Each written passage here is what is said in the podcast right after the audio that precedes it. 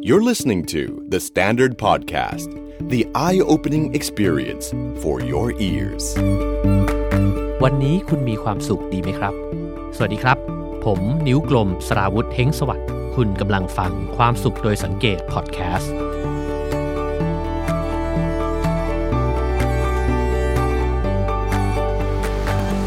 คุณผู้ฟังใช้ชีวิตมาถึงตอนนี้นะครับ อยากให้ ลองให้คะแนนความสำเร็จของตัวเองกันสักหน่อยนะครับ ว่าจากเต็ม 10เนี่ยจะให้กันสักกี่คะแนน ผมให้เวลาคิดสักนิดหนึ่งนะครับ แต่คำถามแรกเนี่ยก็ยังไม่สำคัญนะครับ เท่ากับคำถามที่จะถามถัดไปนะครับ นั่นก็คือ ในคะแนนที่เมื่อกี้เนี่ยได้ให้มาเนี่ยนะครับ คุณคิดว่าเป็นผลมาจากฝีมือของตัวเองเนี่ยสักกี่เปอร์เซ็นต์ เอาแบบ ผลจากฝีมือตัวเองล้วนๆเลยนะครับ คิดว่ากี่เปอร์เซ็นต์ ลองตอบกันดูครับ ทุกคนคงจะมีคำตอบในใจของตัวเองกันแล้วนะครับ ซึ่งมีการทำสำรวจมานะครับ เขาบอกว่าคนส่วนใหญ่เนี่ยตอบว่ามีแค่ประมาณ 60%เท่านั้นเองนะครับที่เกิดจากฝีมือตัวเอง ส่วนอีก 40%ในชีวิตเนี่ยที่เป็นปัจจัยต่างๆ ที่นำมาซึ่งความสำเร็จเนี่ยนะครับ ก็ล้วนแล้วแต่เป็นเรื่องที่เหนือการควบคุมของตัวเราทั้งนั้นเลยนะฮะถ้า คุณเกิดตอบเยอะกว่า 60%เนี่ยผมขอชวนมาลองฟังกันต่อครับ ผมได้อ่านหนังสือนะครับ เรื่อง The Art of the Good Life นะครับของคุณ Rolf d o b e l l y เนี่ยนะครับ ซึ่งก็เป็นหนังสือฮิตเล่มหนึ่งนะฮะเขาพูดถึงเรื่องของการเป็นเจ้าของความสำเร็จนะครับ โดยที่ในช่วงหนึ่งของบทความเนี่ยเขายกคำถามของคุณวอร์เรนบัฟเฟตต์มานะครับว่า ถ้าสมมุติว่ามีแฝดสองคนนะครับ ซึ่ง มีลักษณะเนี่ยเหมือนกันทุกประการเลย แล้วก็ยังเป็นตัวอ่อนอยู่ในท้องแม่นะครับ ในทันใดนั้นเองเนี่ยก็มียักษ์จินนี่นะครับโผล่ขึ้นมา แล้วก็บอกกับทั้งคู่ว่าหนึ่งในสองคนนี้เนี่ยจะได้เกิดในสหรัฐอเมริกานะครับ ส่วนอีกคนหนึ่งเนี่ยจะต้องไปเกิดในบังคลาเทศ ซึ่งคนที่ไปเกิดในประเทศบังคลาเทศเนี่ยจะไม่ต้องเสียภาษีนะครับคำถามก็คือว่า ถ้าคุณเป็นทารกทั้งสองคนนั้นนะครับ คุณยินดีที่จะจ่ายภาษีในจำนวนกี่เปอร์เซ็นต์ของรายได้นะครับ เพื่อที่จะได้เลือกเกิดในประเทศสหรัฐอเมริกา จริงๆ ก็ดูเป็นคำถามที่ค่อนข้างมีอคติต่อประเทศอยู่พอสมควรนะครับ แต่ว่านี่เป็นคำถามจากคนอเมริกัน ซึ่งพยายามจะชวนคุยครับในประเด็นที่น่าคิดมากๆนะครับ ผมไม่แน่ใจนะครับว่าคุณผู้ฟัง ยอมเสียภาษีเท่าไหร่นะครับในการที่จะโยนตัวเองนะครับจากการที่จะเกิดในประเทศบังคลาเทศเนี่ยแล้วไปเกิดในสหรัฐอเมริกานะครับแต่คุณโดเบลลี่เนี่ยบอกว่าโดยส่วนใหญ่เนี่ยคนอเมริกันเนี่ยนะครับตอบว่าให้เงินถึง 80%ของรายได้นะครับในการที่จะเสียภาษีเนี่ยคำตอบนี้เนี่ยมันแสดงให้เห็นครับว่าทุกคนเนี่ยต่างรู้กันดีว่าสถานที่เกิดเนี่ยมันสำคัญมากๆ แล้วก็มีผลมากๆต่อชีวิตที่ดีในอนาคตนะครับ ผมคิดว่าสิ่งนี้เนี่ยโดยเฉพาะคนที่เกิดในประเทศที่ค่อนข้างมีสภาพแวดล้อมที่เจริญทันสมัยนะครับ ก็มักจะคิดแล้วก็มองเห็นนะฮะว่าประเทศที่ตัวเองเกิดมาเนี่ยมีผลมากๆ ต่อความสำเร็จของตัวเองนะครับ ซึ่งสิ่งนี้เนี่ยเขาเรียกกันว่า ovarian lottery นะฮะหรือว่าลอตเตอรี่ของมดลูกนั่นเองนะฮะก็คือ พูดง่าย ๆ เป็นภาษาไทยก็คือ คนเราเนี่ยมันเลือกเกิดไม่ได้ มันต้องเสี่ยงกันออกมาครับว่าใครเนี่ยจะเกิดออกมาในครอบครัวแบบไหน ในประเทศแบบไหนนะครับ สิ่งแวดล้อมแบบไหน ลองคิดดูนะครับว่าถ้าเกิดว่าคนคนหนึ่งเนี่ยเกิดมาในสังคมที่พูดอังกฤษกันอยู่แล้วเลย เขาไม่ต้องไปเรียนภาษาอังกฤษเลยนะฮะหรือในยุคนี้ถ้าใครเกิดมาในประเทศจีนเลยเนี่ยคุณก็มีภาษาที่เป็น ภาษาสำคัญของโลกอยู่แล้วนะครับ อยู่กับตัว พ่อแม่พี่น้องอาม่ากง พูดภาษานี้ตั้งแต่คุณยังเด็กอยู่แล้วนะครับ ถ้าเกิดเกิดมาในสังคมที่มีพิพิธภัณฑ์ดีๆ มีโรงเรียนดีๆนะครับ มีแหล่งเรียนรู้มากมายแวดล้อมเต็มไปหมดเลยเนี่ยแน่นอนว่าคุณได้เปรียบคนอื่นเนี่ยตั้งแต่ตอนอายุ 3-4 ขวบแล้วนะฮะผมเนี่ยสมัยที่ไป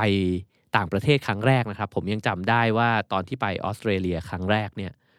ผมพูดกับเพื่อนที่ไปด้วยกันว่า เราจะตามเขาทันได้ยังไงวะเนี่ย คือเราเห็นเด็กอายุห้าหกขวบเนี่ยเดินชมพิพิธภัณฑ์ศิลปะกันแล้วนะครับ หรืออย่างตอนที่ไปฝรั่งเศสแล้วก็เห็นเด็กประถมเนี่ยไปนั่งวาดรูปงานศิลปะ อยู่ในพิพิธภัณฑ์ลูฟอย่างเงี้ยนะฮะเราก็จะรู้สึกทันทีเลยว่า อืม ต้นทุนของเขากับเราเนี่ย มันไม่เท่ากันจริง ๆ นะครับ ในหนังสือเล่มนี้ยังบอกอีกนะครับว่าไม่เพียงแค่สถานที่เกิดเท่านั้นนะครับ แต่กระทั่งพื้นที่ที่เกิดมาเนี่ยก็มีความแตกต่างกันมหาศาลนะครับ ลองคิดดูว่าคุณผู้ฟังหลายคนที่ฟังอยู่เนี่ยอาจจะเกิดขึ้นมาในบ้านที่อยู่บนถนนสุขุมวิทนะครับ หรือทองหล่อ หรือสีลม เอกมัยทั้งหลายนะครับ ที่เป็นศูนย์กลางของกรุงเทพมหานครนะครับ ก็แน่นอนนะครับว่าคุณต้องเป็นคนโชคดีคนหนึ่ง คุณเกิดมาใน บ้านที่น่าจะมีฐานะที่ดีประมาณหนึ่งนะครับ แล้วก็สิ่งแวดล้อมที่เป็นศูนย์กลางเมืองมาก ๆนะครับ ซึ่งแน่นอนว่าเปรียบเทียบกับอีกหลาย ๆ คนนะครับ สมมุติบ้านผมตอนสมัยเรียนมัธยมเนี่ยผมอยู่ไกลโพ้นมากเลยคือมีนบุรีแล้วก็แทบจะไม่มีรถประจำทางเข้ามานะครับ ผมต้องนั่งรถสองแถวเนี่ยมาต่อรถที่ตลาดอะไรแบบนี้นะฮะนั่นก็เป็นจุดเริ่มต้นที่เรามีความ แตกต่างกันนะครับ ซึ่งการเกิดในย่านไหนก็ส่วนหนึ่งนะครับ นอกจากนั้นเนี่ยยังมีเรื่องของครอบครัวอีก เราเกิดมาในครอบครัวแบบไหน ครอบครัวที่พ่อแม่มีเวลาให้ ครอบครัวที่เต็มไปด้วยหนังสือเต็มบ้านเต็มไปหมดเลย หรือเราเกิดมาในครอบครัวที่อาจจะมีปัญหานะครับที่แตกต่างกันไป อย่างเพื่อนผมคนหนึ่งเนี่ยซึ่งเป็นเพื่อนที่สถาปัตย์นะครับ แล้วก็เป็นคนที่ออกแบบอินเท r รียดีไซน์เนี่ยได้สวยงามมากนะครับ ตอนที่ผมไปบ้านเขาครั้งแรกเนี่ยผมก็เข้าใจเลยว่าเออรสนิยมดีๆ ของเขาเนี่ยมันเกิดขึ้นมาจากอะไร เพราะว่าที่บ้านเขาเนี่ยมีภาพที่เป็นภาพเหมือนนะฮะซึ่งเป็นภาพที่คล้ายๆ กับศิลปินเนี่ยทำเรียนแบบเนี่ยนะครับของศิลปินมากมายเนี่ยติดไว้เต็มบ้านไปหมดเลยนะฮะ มีภาพวาดที่แบบเรียนแบบแวนโกะนะฮะซึ่งมันเหมือนมากนะครับ หรือว่าโมเน่นะฮะก็เลยรู้สึกว่าเออเพื่อนก็อยู่ท่ามกลางสิ่งเหล่านี้ แล้วก็เต็มไปด้วยหนังสือดีๆ เต็มห้องสมุดไปหมดเลยนะครับถัดจากครอบครัวก็ยังมีเรื่องของการเข้าเรียนในโรงเรียนดีๆ ได้อ่านหนังสือดีๆ ที่พ่อแม่หยิบยื่นให้นะครับ ซึ่งสิ่งเหล่านี้เนี่ยตั้งแต่เราร้องอูแวออกมานะฮะเห็นลืมตามองโลกเนี่ยเราไม่ได้เลือกเลยนะครับ และสิ่งเหล่านี้นี่แหละที่ประกอบสร้างกันขึ้นมา จนเป็นตัวเราในทุกวันนี้ มีตัวอย่างหนึ่งครับที่น่าสนใจก็คือว่าผู้เขียนเนี่ยนะครับเขาเล่านะครับว่าตัวเขาเองกับภรรยาเนี่ยมีลูกชายฝาแฝดซึ่งเป็นแฝดคนละฝาครับ คนหนึ่งเนี่ยออกมาเนี่ยมีผมบลอนตาสีฟ้า ส่วนอีกคนหนึ่งเนี่ยออกมาเป็นคนผมดำแล้วก็ตาดำ คนหนึ่งเนี่ยอารมณ์ดีตลอดเวลาเลยนะครับ แล้วก็หัวเราะเก่งมากเฟรนลี่อยู่กับใครเนี่ยเข้ากับคนอื่นได้ดีมาก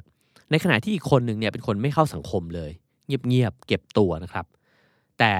คนที่สองเนี่ยกลับเป็นคนที่ใช้มือประดิษฐ์สิ่งต่างๆเนี่ยได้เก่งมากๆ เขาบอกว่าลองคิดดูสิครับว่า ขนาดพ่อแม่คนเดียวกันนะครับ แล้วออกมาเป็นแฝดด้วยนะครับ ก็ยังมีความแตกต่างกันขนาดนี้ ซึ่งชีวิตเราทุกคนเนี่ยนะครับ ก็เกิดขึ้นในลักษณะนี้ด้วยกันทั้งนั้น ก็คือเราเป็นผลลัพธ์ของการผสมกัน โดยบังเอิญ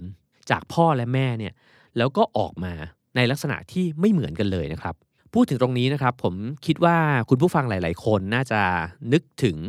พี่น้องของตัวเองว่า เออ เราก็เติบโตมาในบ้านหลังเดียวกันนะครับ แต่ว่าก็มีอีกหลาย ๆ อย่างมากๆ ที่เราไม่เหมือนกันนะครับ นิสัยบุคลิกลักษณะ ความชอบรสนิยม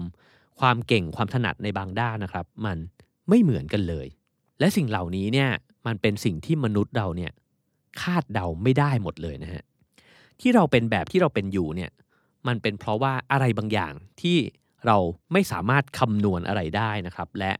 เราไม่ได้เป็นคนทำบางคนก็เกิดมาสวยเลย บางคนก็หล่อมาตั้งแต่เกิดนะครับ บางคนสูง บางคนเตี้ย บางคนอ้วน บางคนใจเย็น บางคนใจร้อน บางคนยิ้มเก่ง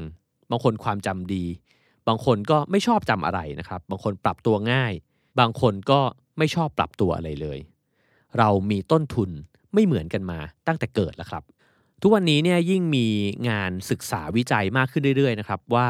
องค์ประกอบของร่างกายเราเนี่ยตั้งแต่ยีนเนี่ยนะครับที่ ติดตัวมาตั้งแต่กำเนิดเนี่ยมีผลมากต่อ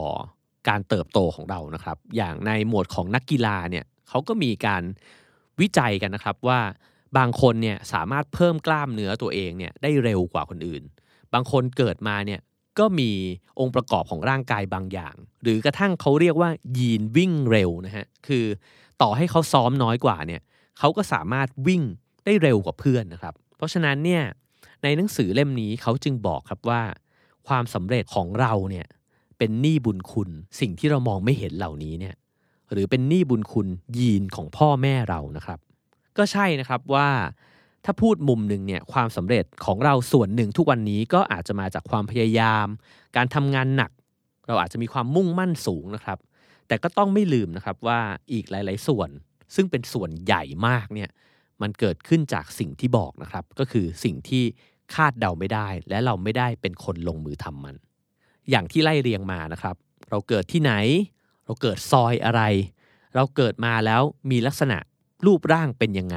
อยู่ในครอบครัวแบบไหน ได้เรียนโรงเรียนอะไร ในประเทศไหนนะครับรอฟโดเบลลี่เนี่ยบอกว่าถ้าเรามองให้ครอบคลุมแบบนี้นะครับคำถามที่ผมถามไว้เนี่ยคือสัดส่วน ว่าความสำเร็จที่เราเป็นอยู่ในทุกวันนี้เนี่ยเราทำเองกี่เปอร์เซ็นต์เนี่ยคำตอบมันคือศูนย์เปอร์เซ็นต์ครับ เพราะว่าปัจจัยที่จะนำมาซึ่งความสำเร็จของเราในทุกวันนี้เนี่ยมันอยู่นอกเหนือการควบคุม เราจึงไม่ได้เป็นเจ้าของความสำเร็จแต่เพียงผู้เดียว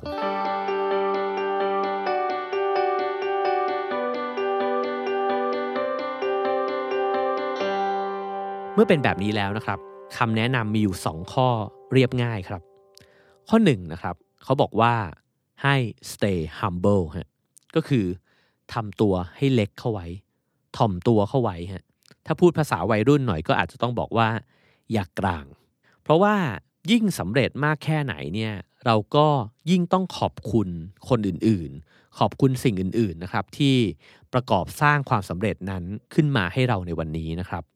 นอกจากนั้นเนี่ยผู้เขียนยังบอกอีกนะครับว่า ความภูมิใจในตัวเอง หรือว่าความหลงตัวเองเนี่ยเป็นสิ่งที่ไร้สาระมาก ๆของชีวิตนะครับ มันอาจจะทำให้เราเข้าใจตัวเองผิดไป แล้วเมื่อไหร่ก็ตามที่เราเลิกให้ความสำคัญกับตัวเอง เลิกเชิดชูตัวเองแบบผิดๆเนี่ยนะครับ เมื่อนั้นเนี่ยแหละจะเป็นจุดเริ่มต้นของชีวิตที่ดี และเป็นชีวิตที่มีความสุขนะครับ วิธีที่จะทำแบบนั้นได้เนี่ยก็คือให้เตือนตัวเองอยู่ทุกวันนะครับว่าที่เราเป็นแบบนี้ ที่เราทำแบบนี้ได้ ที่เรามีสิ่งเหล่านี้อยู่ในครอบครองเนี่ยมันเกิดขึ้นจากโอกาสที่เราควบคุมไม่ได้ หรือเรียกง่าย ๆว่าเราเป็นคนโชคดีนั่นเองนะฮะการรู้สึกขอบคุณคนอื่นๆ สิ่งอื่นๆ ที่ช่วยประกอบให้เราเป็นแบบนี้เนี่ยมันคือการตอบสนองที่ เหมาะสมที่สุดนะครับกับความสำเร็จที่เราได้รับมา และอย่างที่รู้กันทั่วไปครับว่า ใครที่มีนิสัยของการขอบคุณชีวิตตัวเอง ขอบคุณคนอื่นๆ บ่อยๆ มากเท่าไหร่เนี่ยก็ยิ่งเป็นคนที่มีความสุขมากเท่านั้นนะครับ ข้อ 2 ของคำแนะนำนะครับก็คือ เมื่อเราโชคดีแล้วเนี่ยก็ให้แบ่งปันสิ่งที่เราได้รับมาจากความสำเร็จเนี่ยให้กับคนที่โชคไม่ดีอย่างเรา ในโลกใบนี้นะครับ เต็มไปด้วย คนที่หลากหลายมากๆ บางคนอาจจะไม่ได้เกิดมาด้วยยีนที่สมบูรณ์นะครับ คืออาจจะมียีนบางตัวผิดปกติ บางคนก็อาจจะไม่ได้เกิดมาในครอบครัวที่มีโอกาสที่ดีเหมือนกันกับที่อีกหลาย ๆ คนมีนะครับ บางคนอาจจะไม่ได้เกิดมาในพื้นที่ที่มีสิ่งแวดล้อมที่มีคุณภาพนะครับ เพราะฉะนั้นเนี่ยเมื่อคุณโชคดีแล้ว ถ้าช่วยอะไรได้ก็ช่วยกันนะครับ แล้วก็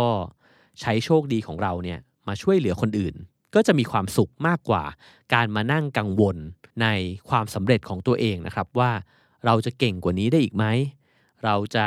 สำเร็จไปได้ใหญ่โตกว่านี้อีกหรือเปล่านะครับ ซึ่งตอนที่ผมอ่านบทความนี้จบนะครับ ผมรู้สึกว่ามันเป็นวิธีมองชีวิตที่น่าสนใจมากๆนะครับ มันทำให้เราหันมองตัวเอง ในแง่มุมที่แตกต่างไปโดยสิ้นเชิง เราไม่คิดว่าตัวฉันเนี่ยแหละ เป็นคนที่ทำให้ตัวฉันประสบความสำเร็จ แบบทุกวันนี้นะครับ มันช่วยให้เราลดทอนอัตราตัวเองลง ไม่ยิงพยองนะครับ รู้จักขอบคุณคนอื่นๆ และสิ่งต่างๆ ไม่เรียกร้องคนอื่นครับว่าทำไมเธอไม่ทำแบบฉัน หรือทำไมเธอทำแบบฉันไม่ได้ เราเรียกร้องแบบนั้นไม่ได้ครับ เพราะว่าทุกคนไม่ได้มีต้นทุนที่เท่ากันนะครับ แล้วเราก็ยังจะมีความใจกว้างมากขึ้นนะครับ คือช่วยเหลือคนอื่นที่เขาไม่ได้โชคดีอย่างเรานะครับ กลับไปที่คำถามตอนต้นนะครับ ก็คือว่าความสำเร็จของเราเนี่ยมีสัดส่วนจากตัวเราเองมากแค่ไหน แม้ว่าคำตอบมันอาจจะเป็นเปอร์เซ็นต์ที่น้อยมากคือ เราอาจจะไม่ได้มีผลต่อความสำเร็จของตัวเองมากเท่าที่เราคิด หรือกระทั่งมันอาจจะเท่ากับศูนย์เลยก็ตามนะครับ แต่ผมเชื่อครับว่าตัวเราเองเนี่ยสามารถเป็นปัจจัยหรือว่าเป็นผลนะครับที่จะทำให้คนอื่นเนี่ยประสบความสำเร็จหรือมีชีวิตที่ดีขึ้นได้ และนั่นก็อาจจะเป็นเหตุผลที่เราเกิดมาโชคดีนะครับ เราเกิดมาโชคดีแบบนี้เนี่ยก็เพื่อจะมีชีวิตอยู่อย่างมีคุณค่าต่อคนอื่นๆ และเมื่อไหร่ที่เราเป็นแบบนั้นเนี่ยก็น่าจะเป็นชีวิตที่ดี และน่าจะเป็นชีวิตที่มีความสุข ขอให้ทุกคนมีความสุขครับ The Standard Podcast. Eye opening for your ears.